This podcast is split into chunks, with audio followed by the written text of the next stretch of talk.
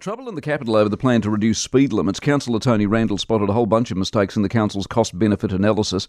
Basically, the so called benefits in terms of reducing crashes was overstated by more than $250 million. And uh, Tony Randle is with us on this. Tony, morning.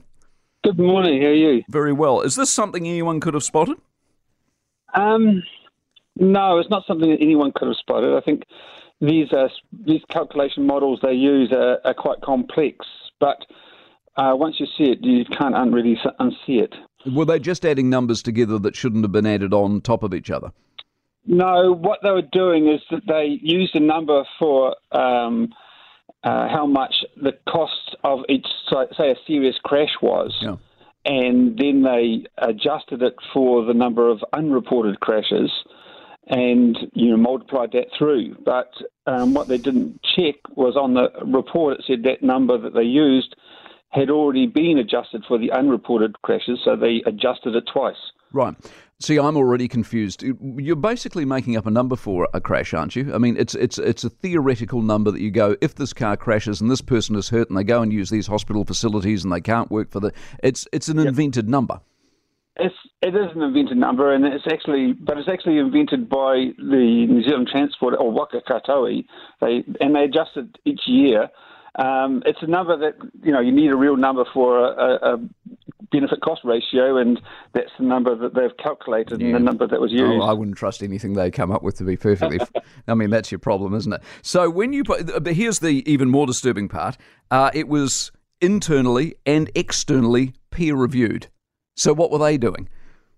Oh, well, I mean, somebody, uh, obviously, more than one person made a mistake.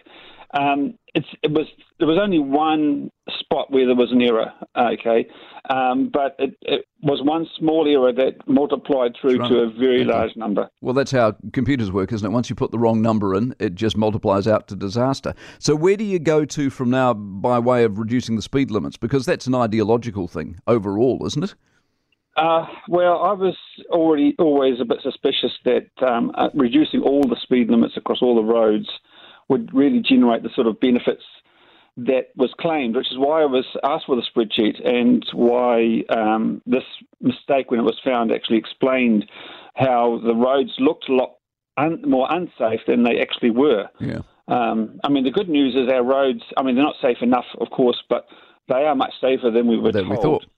How yeah, much of this um, stuff in, in councils, committees, and meeting rooms up and down the country, how much of this stuff do you reckon goes across people like yours desk and they're just accepted for what they are, and therefore you'd go out and defend it, and therefore you'd do a whole bunch of stuff based on just random, idiotic rubbish?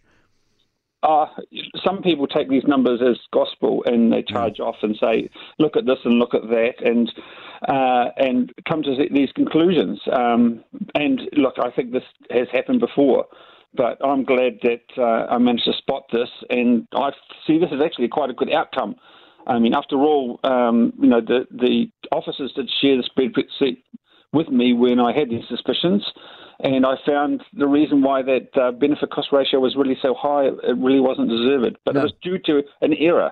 It, was, it wasn't because of anything that someone. Um, no, it wasn't scandalous or skullduggerous. It was just a mistake. It was just a mistake, but, yeah. but but to be honest, it was a mistake.